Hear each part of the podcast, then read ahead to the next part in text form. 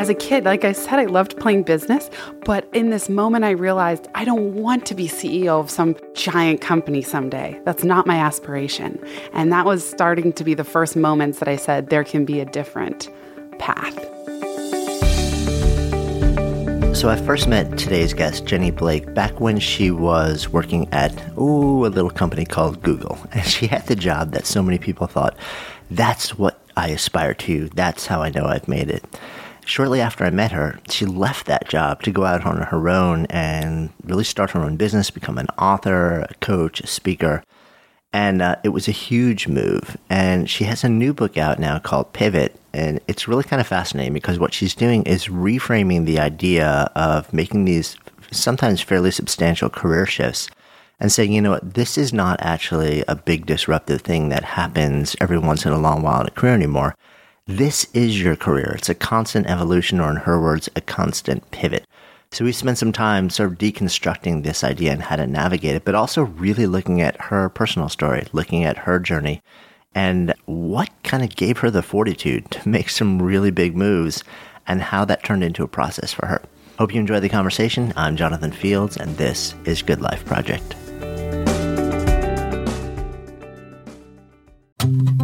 The show is sponsored by meditation app 10% Happier. So the app it comes with courses that they teach you how to stress better, deal with difficult emotions and build healthier habits. I love that the material is entertaining and relatable. The host, New York Times bestselling author Dan Harris, he's funny, he's real, he's vulnerable, and he's teamed up with some of the world's best meditation teachers to show you how meditation helps kind of smooth out some of life's wrinkles using cutting edge science and hard won experience to demonstrate the tangible benefits that meditation can have. And listeners of Good Life Project get 40% off. Just go to 10%.com slash goodlife. That's 10% all spelled out, T-E-N-P-E-R-C-E-N-T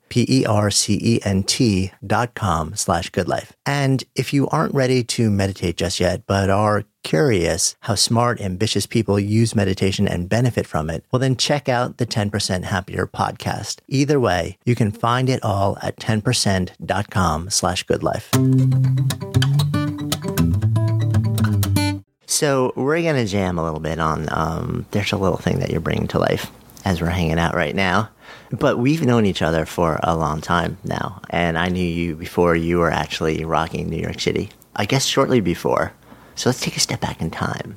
Actually, let's take a bigger step back in time. We're hanging out. You have this awesome new book out called Pivot, which is all about making some pretty cool changes in your life, which you have done many times over. Take me all the way back. You grew up where? San Francisco and then Palo Alto, starting in seventh grade. Right. So I was kind of surrounded by tech. I even started a family newspaper when I was 10 called the Monthly Dig Up, Whoa, which is not how unlike having happen? a blog. My mom was really good about getting new technology. So we had one of those Apple IIe computers, and I taught myself desktop layout software. And at first, it was going to be the Sunday Scoop, a weekly paper, but that was a little bit intense. So the monthly dig up, I would write about tech trends and interview family members. I remember when scanners came out, I wrote a front page article. At 10 years old. Yeah, 10, 11, and I did it all every month. And then I shifted to quarterly in high school until I graduated high school. What was me like? What's what's? I'm I'm so fascinated by the mind of a ten year old that thinks that this is a cool thing to do. I don't. It was some combination of playing on the computer, creating something, and sharing. I've always been a synthesizer and a sharer. As you know, I geek out on spreadsheets, which um, I love making something complicated simple and then sharing it. And so even back in those days, I think I had, and I ran a little business. I'll also say that I loved playing business when I was a kid. Hmm. So people had to pay like $5 a year for this subscription, and that covered Wait, postage. so this was actually not a, this. This was a legit business. I think that you know it started free, but then I once color xeroxing and printing. I mean, I'm sure it was out, but once that became accessible, I wanted a full four color spread. It was printed on 11 by 17 and folded, and then so there were production costs. Right, exactly. color, especially like color printing method, every page was like it costs you real money. yeah, exactly. And I would have a assembly operation in my living room, and people, the my family and extended family would comment that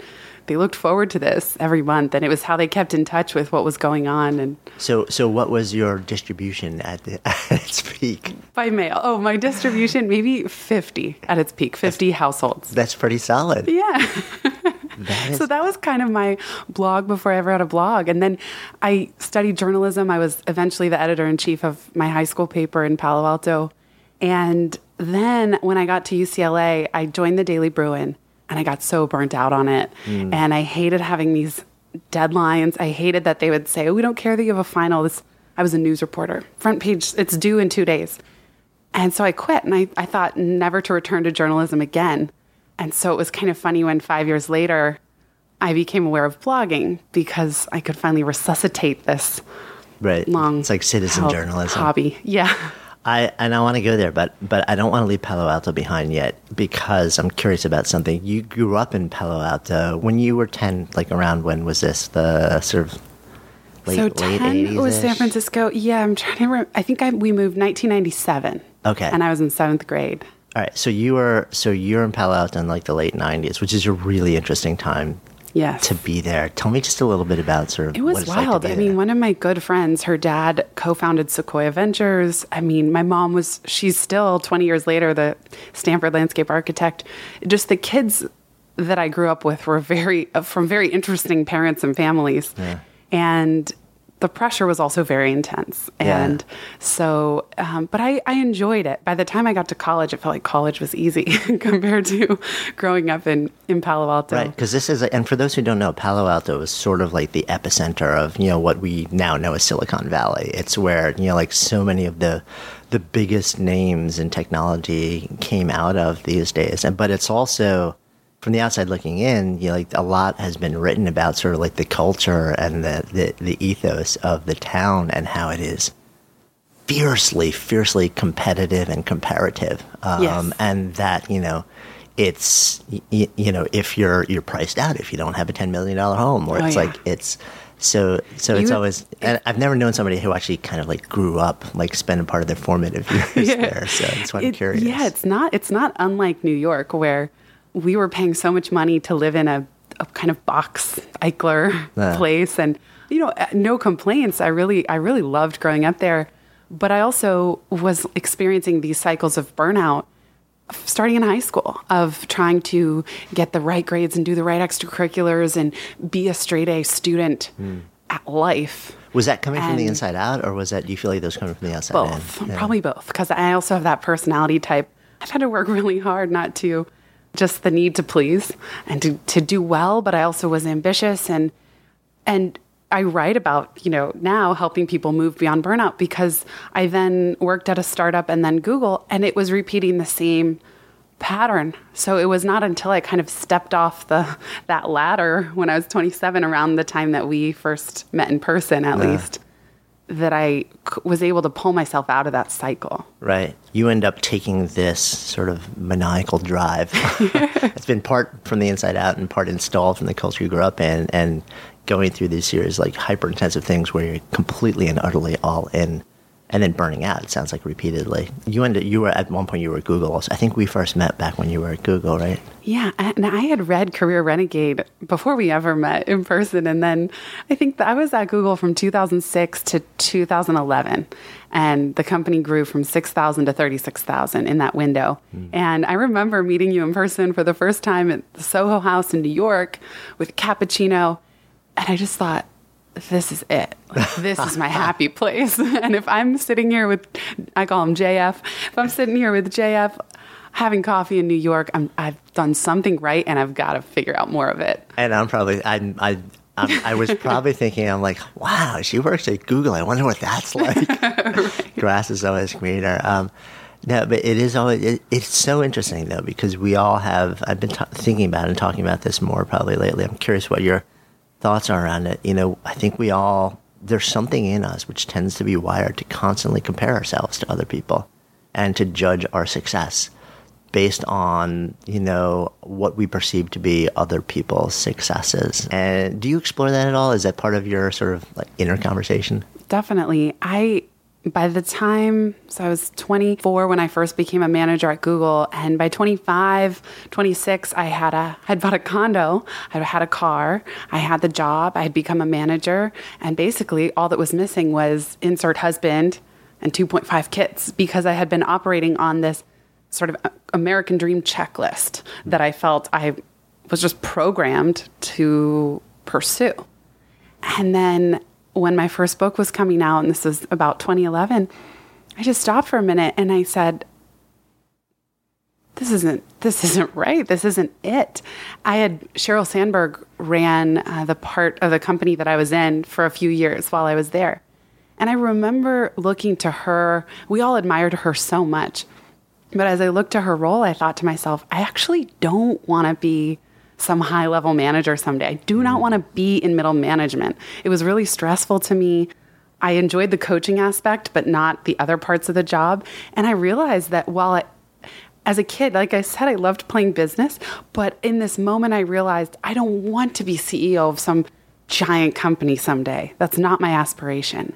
And that was starting to be the first moments that I said there can be a different path. Yeah, well, especially again reflecting on the sort of the culture you grew up in, it's it's like considered the, the idea of a different path. You know, it's sort of like there's it was a famous line in uh, in the network where like who was it Justin Timberlake playing Sean Parker it was like you know like do you want to start a laundromat or do you want to you know like build a company that rules the world and but, totally butchering the line but it's the idea of creating something that's smaller more intimate more hands-on is still so devalued by those in quote legit business mm. that especially when you're working in this company where you know like so many people aspire yes. to have your job or to have a role in this. They, they, perceive this as like this is the pinnacle of where you could work. Like this is where you go here and you know this is this is making it.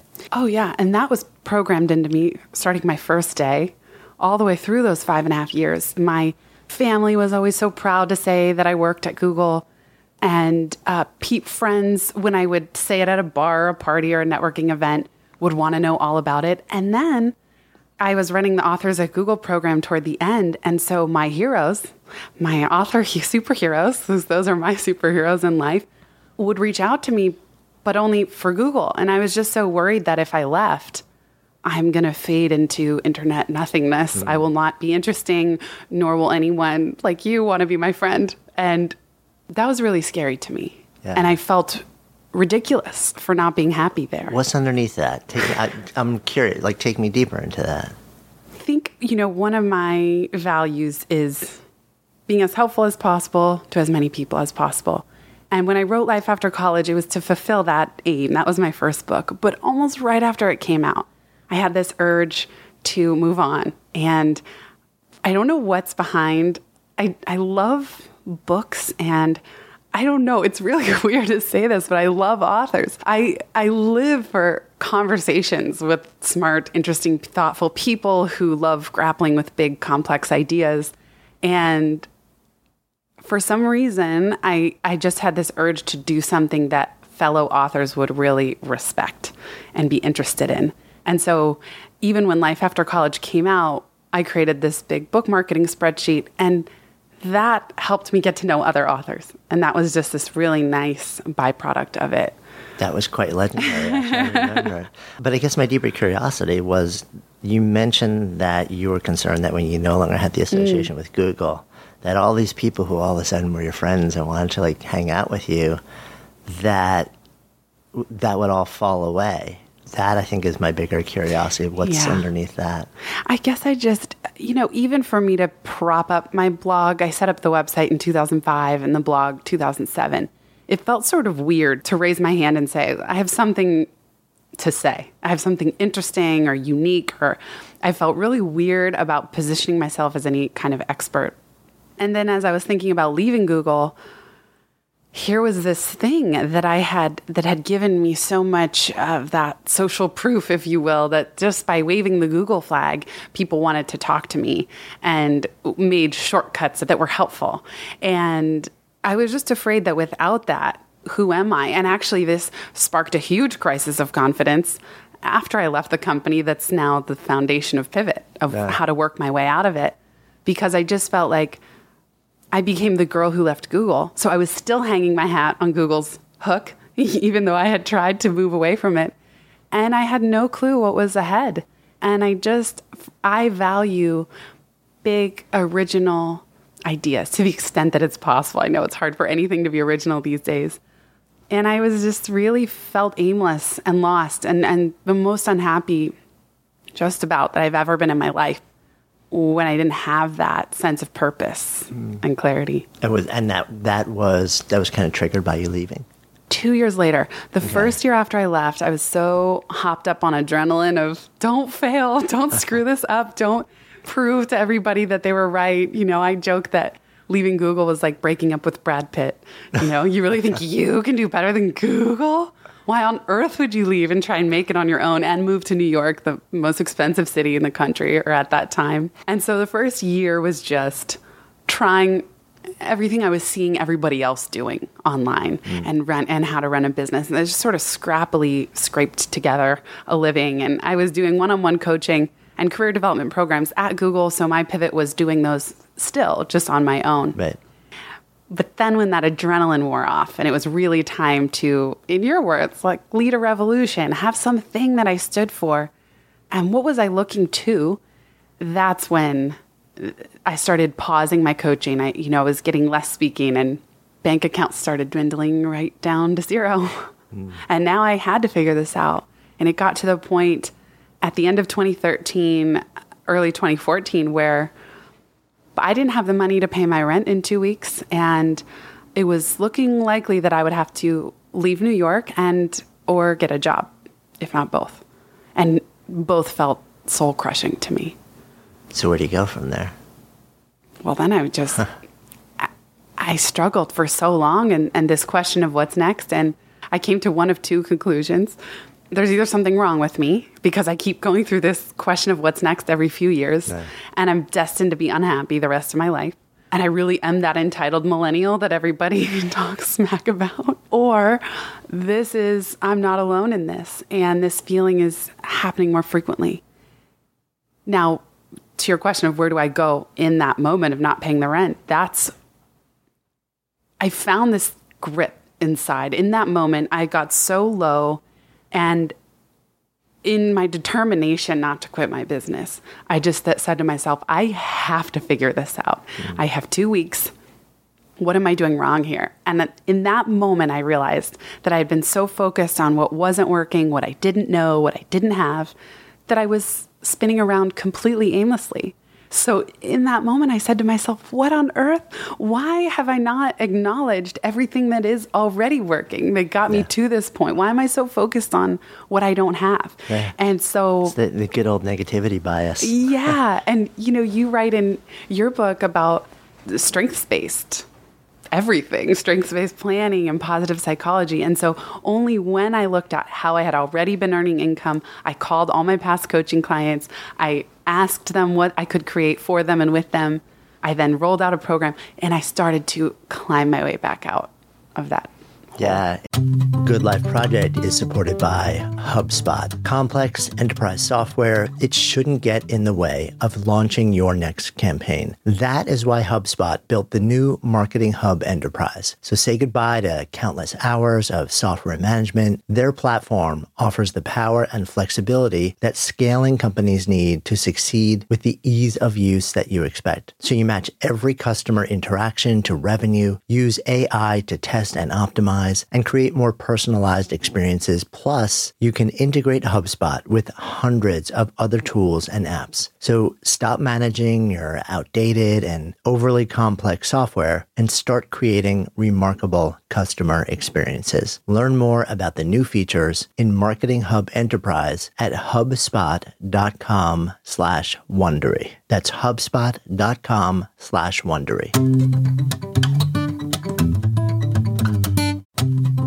Good Life Project is supported by Signature Hardware. So if you're looking for the perfect item to take your kitchen or bathroom or house up a notch, head over to signaturehardware.com slash goodlife. They offer an incredibly wide variety of pieces for every room in your house with more than 20 years experience supplying vanities, sinks, tubs, hardware, plus all the classics, latest styles, and they're in sync with all the trending colors and design touches. And they also have amazing customer service to help guide you through the process so you'll never feel lost or intimidated. Gotta love a company that really stands behind what they offer. Stephanie and I actually picked out a collection of eight furnishings that we love. They're unique and are 100% our style, so maybe you'll like them too. And you can see for yourself at signaturehardware.com slash goodlife. You'll be amazed at the variety and the quality. So visit signaturehardware.com slash goodlife to find your style today. That's signaturehardware.com slash goodlife. Or just click the link in the show notes now. Real life isn't always perfect, but with Signature Hardware, it is beautiful.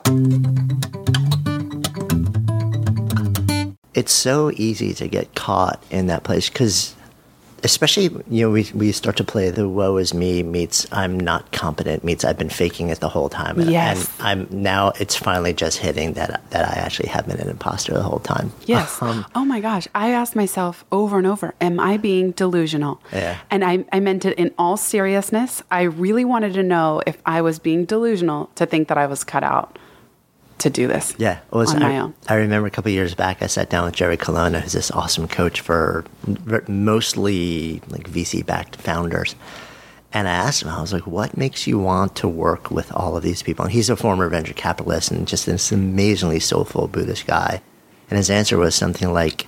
I love working with delusionally optimistic people.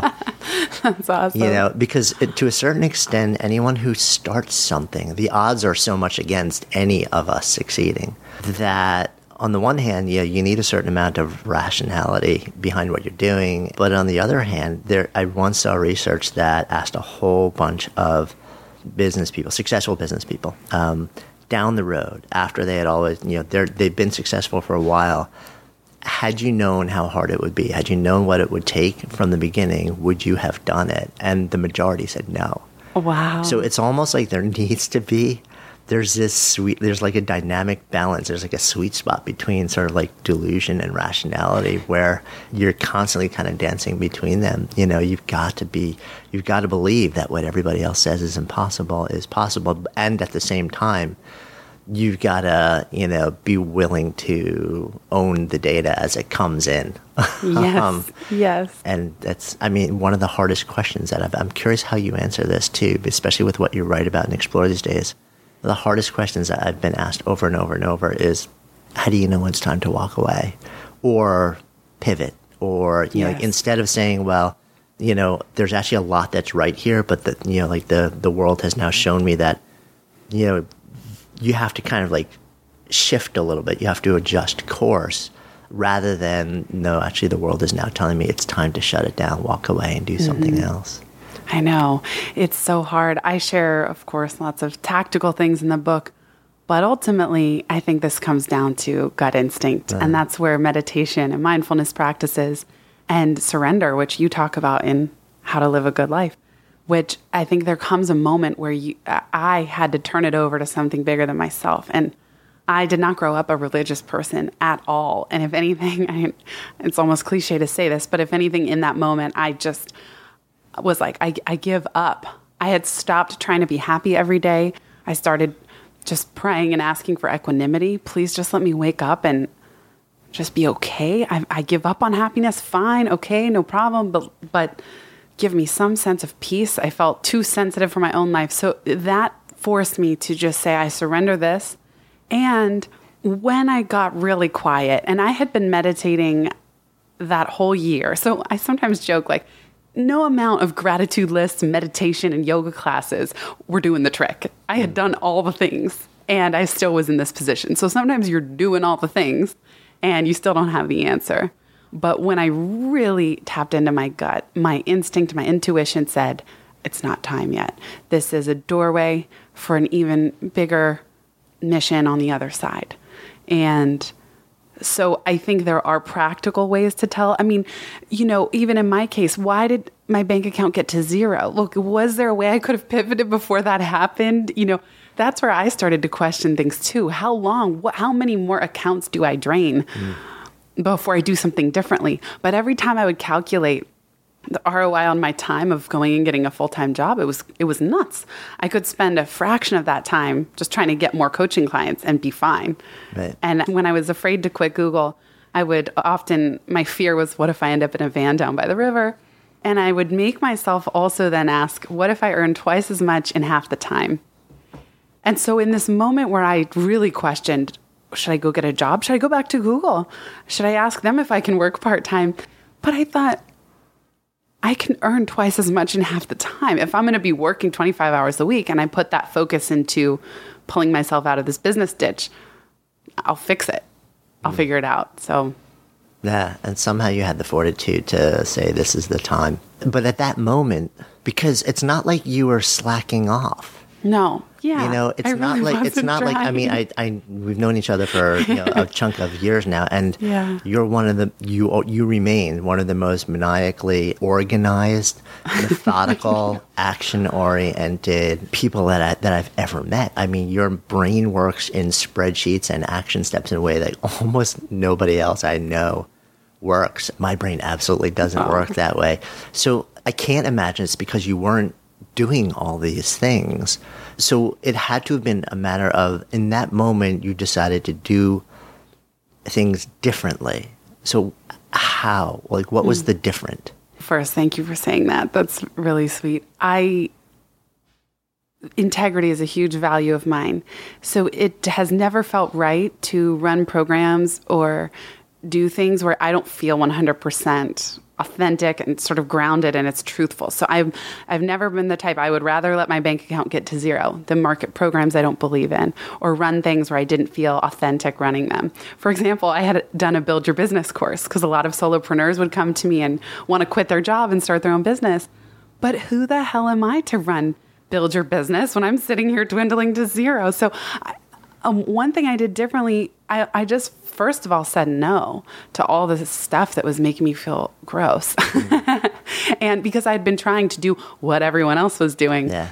online, and that wasn't working for me. I would create, I loved creating programs, I loved teaching them, but when it came to marketing them, I would grind to a halt at my to do list. And that was a red flag. The thing that I started doing differently was really analyzing what had worked to get me to this point mm. my book, my speaking, my coaching. And instead of trying to, in the book, in pivot terms, I say turn so sharp as I had been doing, I went back a few steps and I said, I'm willing to do things that, that are n- not my longer term dream, but to build from where I already am mm. instead of trying to come up with a new direction from scratch. And so, even just by going back to my previous coaching clients, that was an example of not trying to get new clients from scratch, but saying, this has already worked. In fact, all of you have already come to me before. So let's see how we can work together. And even creating that program alone bought me three more months of runway. Okay. And then you know I get this way. If I'm really stressed out by something, whether it's book marketing or life after college, I left before my friends, I left school early. Um, I'm determined not to have other people ideally have to suffer as much as I did. If I can somehow take my confusion and my inefficiency and my suffering and organize it somehow so that other people can have just 10% more straight forward of a process, especially around change, which can be so stressful, then I have succeeded.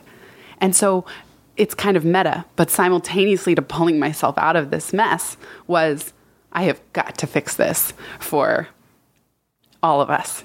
And and the reason the book is called Pivot is that I wanted something gender neutral and judgment neutral.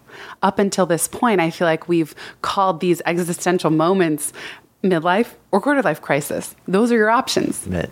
And yet I was having it every few years. And so it was really it, it is really important to me to also change the language around this and so that it's not a personal shortcoming you're not delusional just because you've hit a plateau in your business or in your career and are ready for the next thing. That's actually a sign of success. Yeah. So it's not a crisis. No, but it um, feels like it when we're not used and, to and it. And also if you're if you've got I think the association is if you've got if you've amassed a certain amount of responsibility and bills and expenses and Yeah. people are looking to you to provide some semblance of security in this moment, you it feels like a crisis. You Yes. know, and and if you have limited financial runway, it feels like okay, I you know this is a crisis because I have constraints that are very real. And so so the brain says like red alert, red alert, red alert. Well, and your work has been so influential and a guiding light on certainty. And then you write in Good Life Project that at moments living the question gutted you. Yeah, still does sometimes. I mean, I wish I could say I was just I've been meditating for a long time and I have a daily practice, but it's the nature of growth. You know, is that you will hit moments where you don't know what's coming next, and it do, it's not because you're failing in the current.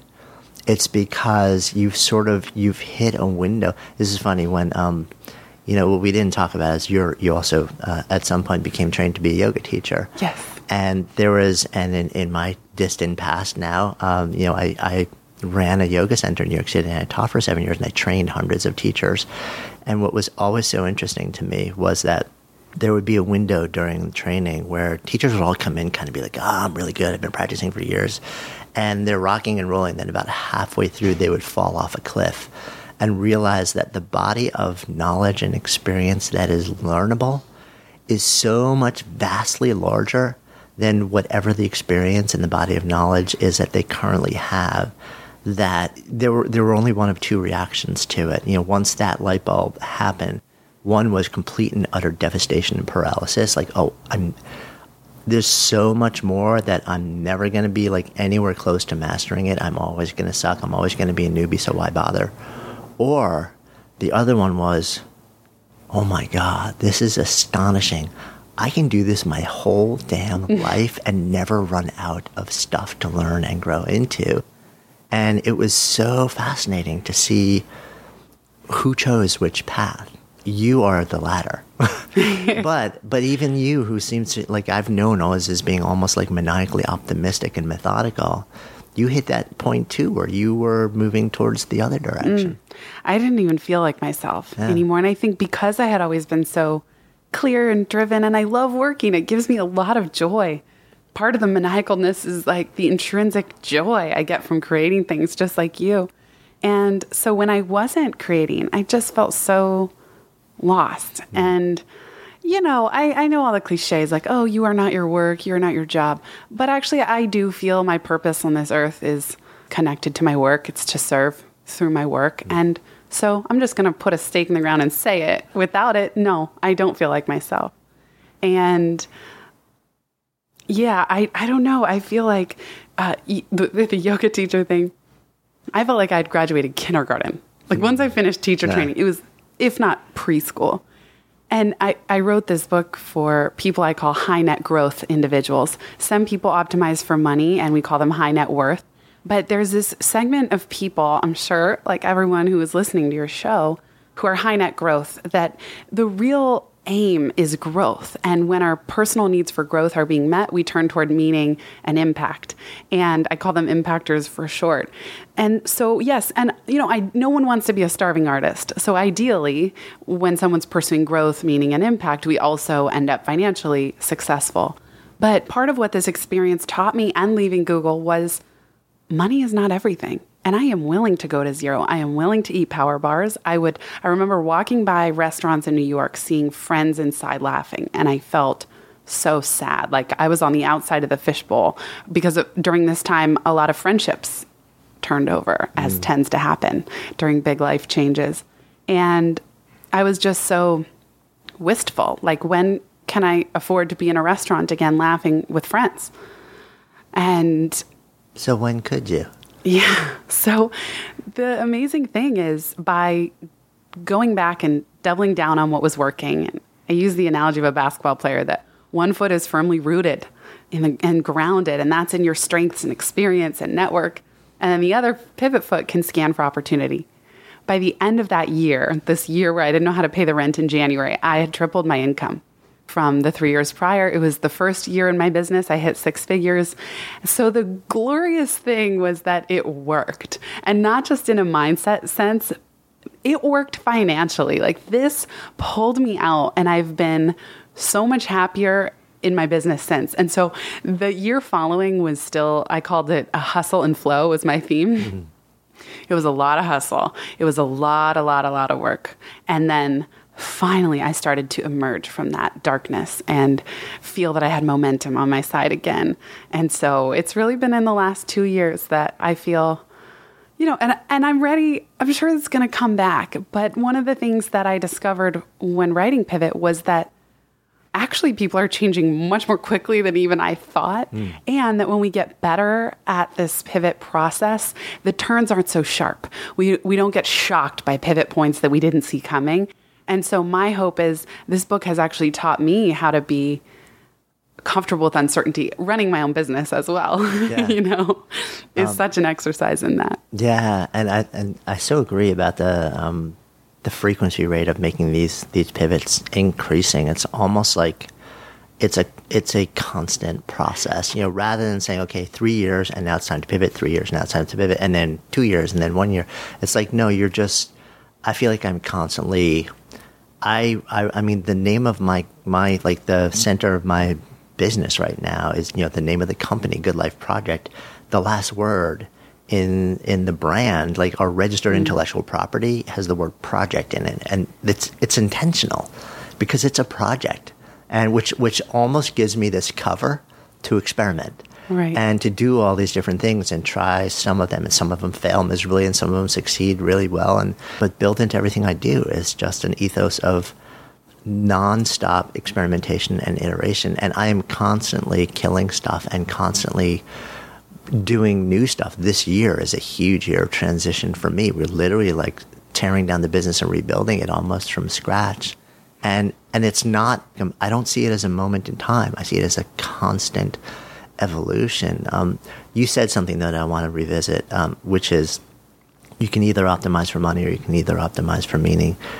Can you optimize for both at the same time in your experience? Yes. I wrote a blog post called How to Optimize for Revenue and Joy combinatorial questions to me is means taking two seemingly contradictory statements and combining them. We've you know, a lot of business books now reference the improv technique of yes and, but essentially, a lot of people that I speak with are afraid of making a change because they're worried about finances.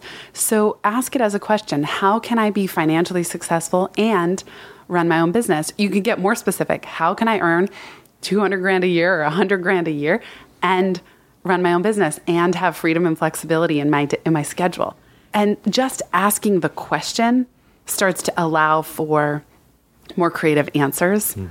I do think that for people who are high net growth by nature, they're willing to take a pay cut. They're willing to bootstrap a business. They're willing to make a horizontal move in service of that growth and they're willing to take those risks. Whereas other people are more either security oriented or just straight up money oriented and they're willing to build cat furniture in order to earn a living, you know, like or do something that just doesn't resonate on any internal level but it makes money. And so that's not exactly who I'm right. thinking about. I, I guess when I hear you say that cuz this has been my experience, what I hear here's what's filtering through to me is is my brain is saying you can't actually optimize for money and meaning simultaneously that you're sort of constantly alternating between the two it's like an upward spiral where you you go hard into meaning and that spurs the next wave of opportunity that allows you to sort of unlock a certain amount of revenue which then allows you a certain amount of freedom to then sort of lean back into meaning and it creates this upward spiral it's a real fascination of mine because i'm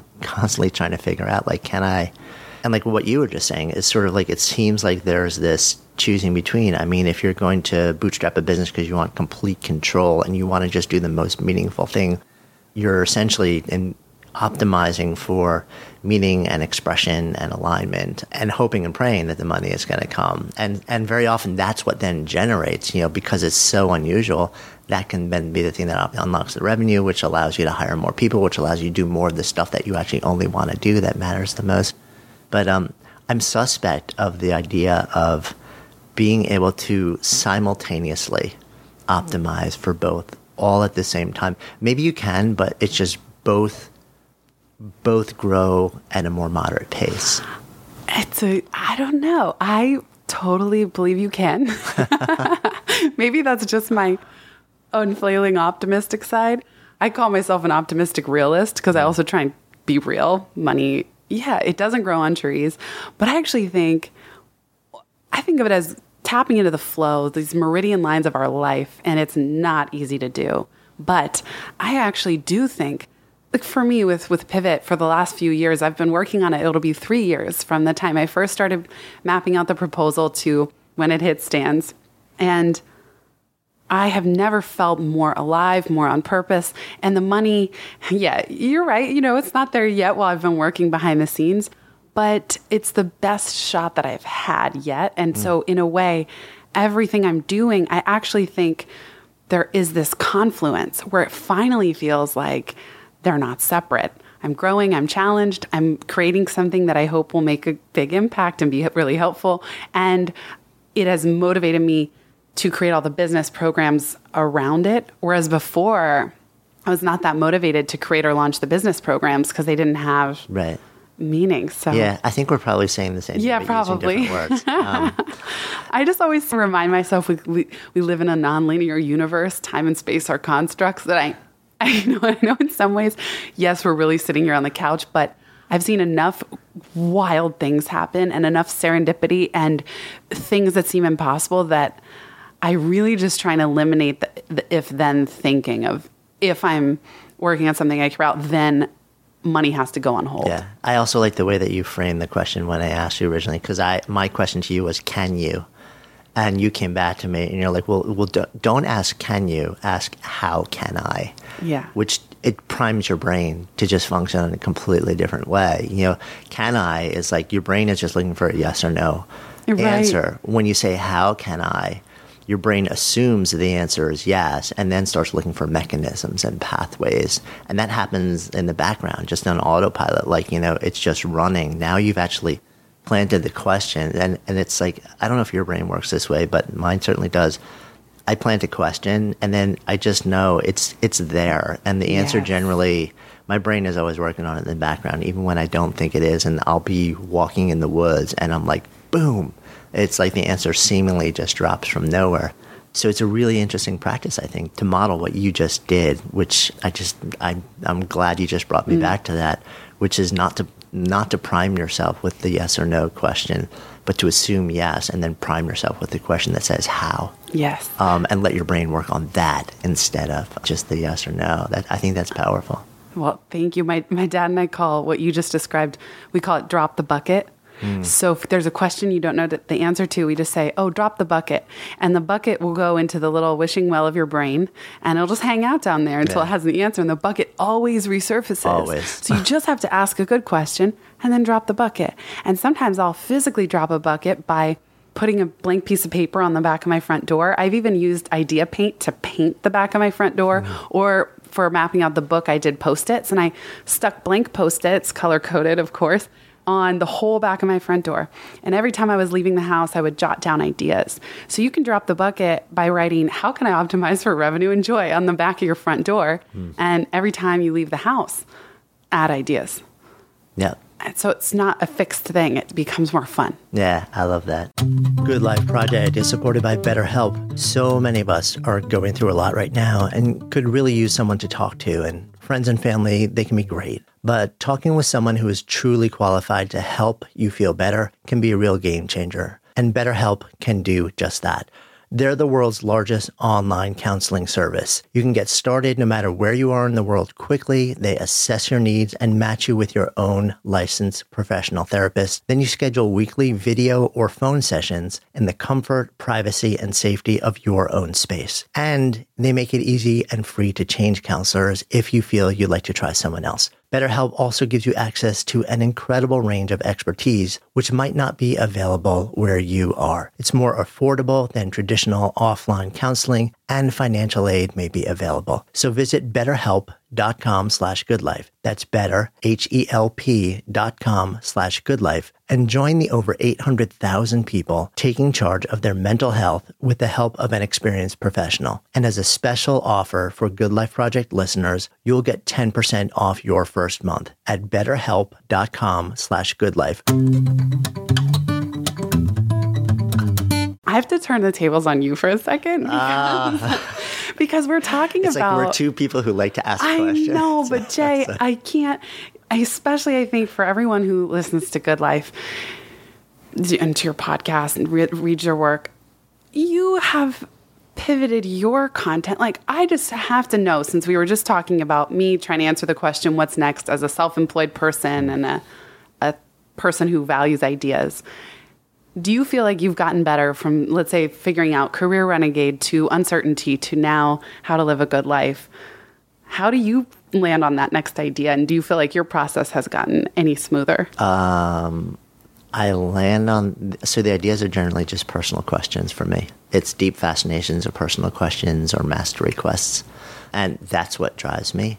And then the hope that in some way there will be an intersection between that and something that will a way to express what I discover that will be of service to other people on a level that's valuable enough so that I can build something around it that allows it to be my living. do you care if it connects to the previous thing? No. No. Fascinating. Yeah, I'll latch onto something for a couple of years. I, I mean, everything has for me, and and the the further I get into life, the more dots that I have to look back at and see how they all connect. And I'm now actually, literally, just in the last few years, have have started to see a lot more about how they connect. But yeah, there's for me. It, so there's if you look at actually the three books that you just mentioned, there's an evolution. You know, Career Renegade was basically asking the question if there's something that you're really curious about doing and there's no clear conventional path to doing it is there an unconventional way to maybe do it and that was a question i had hmm. you know because i had very often the things that i am interested in there's no clear conventional path to doing it and then uncertainty was all about you know if you're wired so that you have to create. And that process at the highest level requires living in a place of sustained and deep uncertainty to get the best coolest most innovative outcomes. And for most people that kills you. And for me that really caused a lot of pain. Is there some way to train yourself to be okay in that space? Or are there are you either wired for it or you're not? And if there is a way to train what's the how how is it?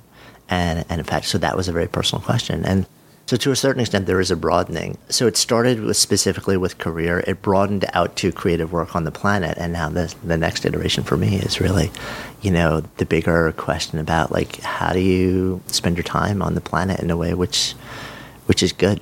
Um, so there is a common thread but um yeah there's no intention to link them as i create stuff it's really just following I do think it's fun to reverse engineer past pivots, and Yeah. anyone listening can do that. And what I find so empowering about that is being able to see, oh, I've done this before. I have shifted, I have pivoted, and there was something in common. I wasn't starting from scratch. To me, that's very empowering. And actually, what I'm saying in pivot is nothing new. I, I- you know, I hope I give new tactics, but I'm not saying anything new. I'm saying you already have the answer. You've already done this. Just let's put some language to it. but what you're doing, I think, is really important. And um, so maybe we'll just spend a little bit more time, just more granularly, on what you did, because our brains work similarly in one way, and that we're both we're both really into pattern recognition. You know, taking big complex systems and distilling it into really simple frameworks. When it comes to actually creating processes around those, your brain goes to a place that mine is not even capable of touching. So when you decided to actually take what you had figured out and turn it and distill it into a framework, and this essentially became a, a really simplified framework, which becomes the book Pivot. Talk to me about how sort of like you go from personal experience to looking at a lot of data sets and other people's experiences in the world to actually saying, okay, there's actually a really straightforward model that helps people navigate this thing, which is not a crisis, but which is going to be an increasingly present part of every person's life. Yes. Well, you mentioned guiding questions, and mine was how do we more efficiently answer the question, what's next? Hmm. And I had this basketball player thing that was the reason that I got out of my pivot, which was the one foot grounded and the other one scanning for opportunity. And then the third stage in the pivot method is pilot. And at first I thought, how does that connect to basketball? Because that was more from my Silicon Valley experience and at Google, which was all about be scrappy, launch and iterate, you know, experiment. I did 10% projects that later became my full time role. Well, piloting is like passing the ball around the court. And then you can repeat plant scan pilot, plant scan pilot as many times as you need over months or even years before the fourth stage, which is launch. And that's when you have to kind of pull the trigger on something, quitting the job, starting the business. And so I kind of had this feeling of what had worked for me. And i had been coaching people. I have been doing career coaching since 2008 so it's not like oh i had never worked with anyone. I had never helped anyone out of a pickle. In fact i was always very helpful for my clients. So it was very weird that i couldn't do this for myself. And that's when I started to. I had a process that was many more stages, but there's this agile development quote I love. Each time you repeat a task, take one step toward automating it. And I thought, okay, how can I help automate this? You know, what's next? And, and so then I, I got the hypothesis, and I teach this in the book too the hypothesis around the pivot method and it's these four stages. And so then I tried to map it and I did many, many interviews and I looked at people. And just the more that I could see through the lens of this model, the more I saw that it, it works and it worked for me. And I wanted to make sure it didn't just work for me, but everybody else. And interestingly, the fourth stage used to be called LEAP. And then my editor and I, and she flagged it, we realized there's nothing leapy about this. I'm actually not saying I used to say, take great leaps. You know, my, my dad and I had a mantra like, oh, you can't cross the Grand Canyon in two small leaps. And we hear a lot about leaps of faith. And yes, certainly I think there are those moments in life and they're very exhilarating. But I don't have that kind of constitution. I don't have that kind of risk tolerance. I don't have a second person in my household that's paying any bills. And so I wanted something that was also for people who are slightly more risk averse. And that's where we realized that the plant scan pilot, whether you're stuck on a business plan, a project, or a career move, helps reduce risk so that by the time you're launching, it's the remaining 10 to 20%, not some big shot in the dark. Hmm. So it's more just take the next step rather than take a big honking leap into the abyss. yeah, exactly. And I give a diagram in the book that I call the riskometer, which is that you're either in your comfort zone. If you've really hit a plateau and you haven't been answering the call, you kind of fall into your stagnation zone. The sweet spot for change is in the stretch zone. But when we try and turn too sharply, that puts us in our panic zone. And a lot of people, especially around career change and when money is in question, they feel panicked to the point of paralysis. They don't do anything, or they're scanning for opportunities without being anchored in their strengths and what's already working. And so, both in this panic zone is is nothing's happening, and it's mm. where I was ending up. And it's very hard to think creatively from a constrained place of total panic and fear. Yeah. And so the key here is take smaller steps, run smaller experiments, exactly as you talked about with Good Life Project, that even all the different streams that you run in your business, podcast, camp, the book, you know, everything is an experiment. And so no one has the pressure to be the one, the next big thing. And that was one of the mistakes that I made was was waiting for that. Yeah. Although I have to tell you, there's the upside to running constant experiments is that you're you get to distribute, you know, the the load, you know, the responsibility, the burden, the risk. At the same time, when the experiments eventually start to lead you to having a deeper interest in one specific thing and you start to develop a yearning to just go mm-hmm. deep into that one and let everything else go because you really just want to spend all your energy not for life necessarily, but for like a solid chunk of time that causes its own other frustration. Mm. because you know you've built a life and a living around diversified things.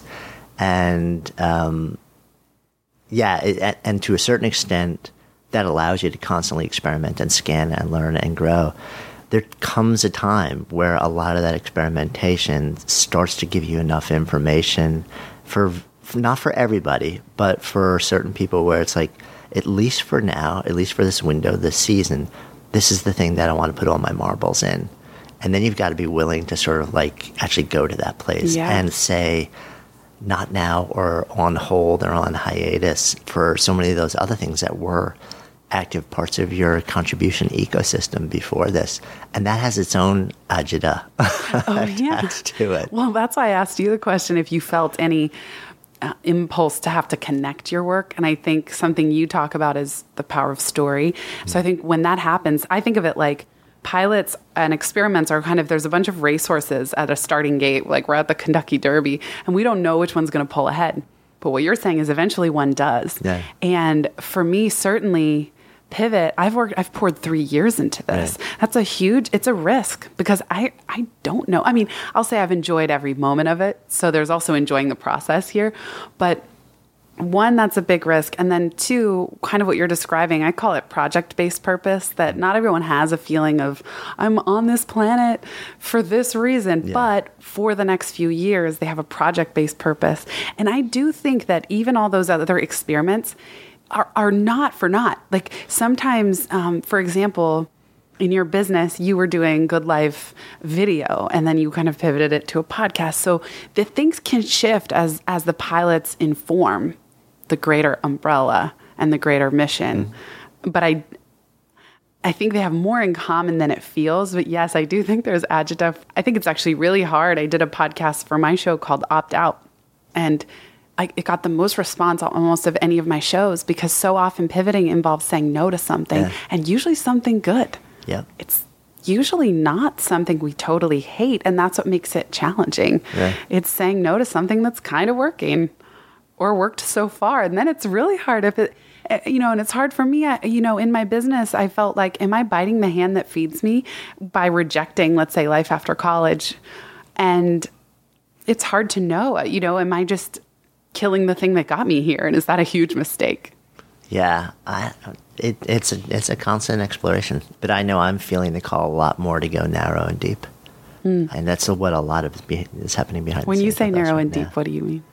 to simplify and focus on a smaller number of things Hmm. and put more energy into those, um, and that's a lot of what's happening behind the scenes now. Do you think we get better at spotting when to do that? Uh, I think the answer is yes and no. Mm-hmm. If you develop an awareness practice over time, I do think we get better at it because we we develop the habit of zooming the lens out and asking what's really happening here. Um, if you do nothing to develop that sense of of awareness, uh, I think you go through your entire life and never really pick up on what's going on. So, um, you know, I, and I've, I've, God knows there's, you know, I'm still in what I would consider the very early days of my practice, but, but I do think it's probably helped me just more consistently pull out a little bit and kind of ask what's really happening here and what really matters and what doesn't really matter. Um, you brought up your dad a number of times. Yeah. Tell me about him.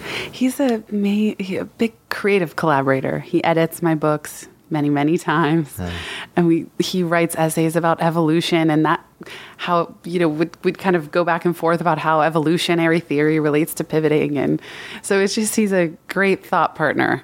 We used to take my dog for walks and read the New York Times and talk about everything under the sun, and so. I've learned a lot from him. He's an architect, but also a painter, songwriter, total creative and uh, and then my mom has the really analytical logical like you know they both they both have that but it's just interesting my mom's been at stanford 20 years my dad's the more wily creative entrepreneurial type and so i've tried to integrate both Uh, interesting. I kind of had that, but it's reversed. interesting My dad ran a research lab for decades and decades and decades, and my mom was always much more of the the artist. Um, so I want to come full circle. I think as we're hanging out here on my couch, it's kind of fun. the best We're hanging out at a moment where your book is, you know, like it's just out, and you're stepping fully into this new thing and a whole new level. What's your greatest hope for the work that you've done with this?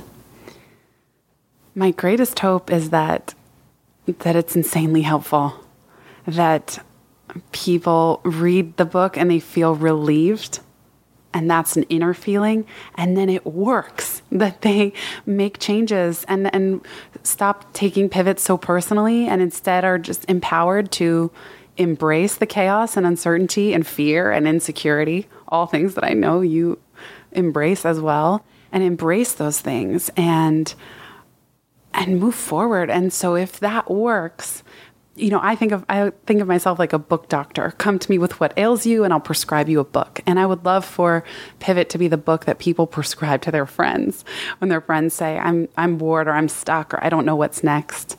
And to being in the eye of the launch storm, my biggest mantra is just be a graceful messenger. I, I, really feel success. I don't know. I feel like books take on a personality of their own and a dharma, a path of their own once they're into the world. And I'm doing everything I can to help that be successful.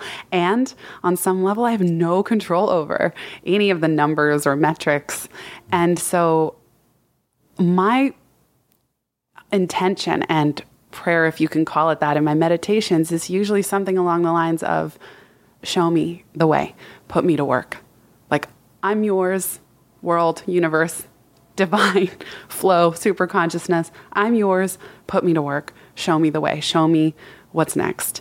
And that's how I hope to go through this, which is a way of living at the edge of uncertainty because I'm also saying I have no clue what's going to happen. I feel that you know publishing a book is like buying a serendipity lottery ticket or this other analogy that came to me of like climbing a roller coaster and it's kind of really nerve-wracking and I have no idea how this descent is going to go. I know it will be fun, but I don't know what's on the other side. And and so to just be in that space and co-create from here with wherever this work is meant to go. Mm. So you go from uh developing a fierce methodology from to, to total surrender. yes, and that's the holding the paradox of hustle and flow. Hmm. Name of this is Good Life Project. I'm going to offer that term. Awesome. Uh, what comes up? For me, living a good life is I don't I don't know who said the quote to serve is to live that's how I feel. I know it may sound cheesy, but for me, living a good life is being as helpful as possible to as many people as possible and doing it with a sense of equanimity and grace.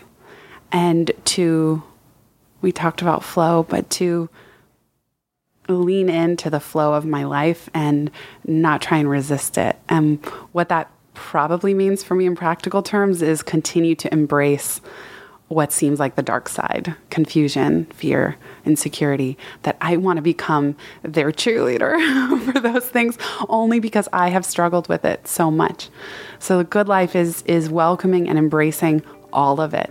The highs, the lows, the creation, the retreat, and ultimately in service of other people. Thank you.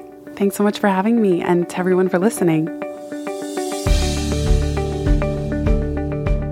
Hey, we love sharing real, unscripted conversations and ideas that matter. And if you enjoy that too, and if you enjoy what we're up to, I'd be so grateful if you would take just a few seconds and rate and review the podcast. It really helps us get the word out. And you can actually do that now, right from the podcast app on your phone if you have an iPhone. You just click on the reviews tab and take a few seconds and jam over there. And if you haven't yet subscribed while you're there, then make sure you hit the subscribe button while you're at it, and then you'll be sure to never miss out on any of our incredible guests or conversations or riffs. And for those of you, our awesome community who are on other platforms, any love that you might be able to offer sharing our message would just be so appreciated. Until next time, this is Jonathan Fields signing off for Good Life Project.